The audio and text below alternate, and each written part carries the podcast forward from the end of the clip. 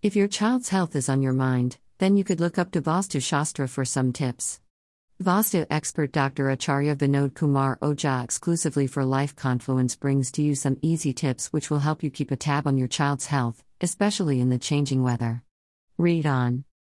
Dr. Acharya Vinod Kumar Ojha. The Vastu Shastra is an ancient Indian architectural system that offers guidelines for interior design based on the five elements of nature. It aims to provide an optimal family environment by balancing the elements and man with material resources. There's nothing wrong with applying Vastu Shastra guidelines to maintain your child's health and happiness, as will also help you in organizing the child's room in a more balanced manner. Follow these simple tips to ensure the good health of your child.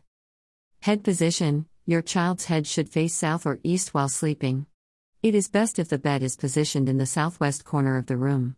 If possible, Beds should not be placed under wall joints and should be positioned a few inches away from the wall.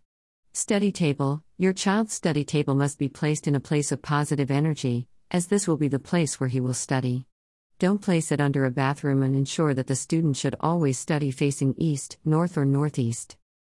Clear the clutter. When not in use, make sure to keep the table clear so it doesn't hinder energy flow. Additionally, Avoid sticking the study table to the wall, leaving some gap between the table and wall. A square or rectangle shaped table is ideal for a study area. Ideally, the study table should have a square or rectangular shape. Organize the room. The opposite of the bed should never have a mirror nor reflective surfaces like a TV because it is believed to spell bad luck. Make sure the mirror isn't placed on the south wall, but ideally, you should place it on the right or left side of the bed. It is important not to place a mirror near your child's desk where this could cause increased pressure. Some fresh air. Windows and doors should face east or north to maximize the amount of morning sunlight that comes into the room and brings positive rays. Door shutters should be at least two and shouldn't face the bed. If possible, they should face the bed diagonally.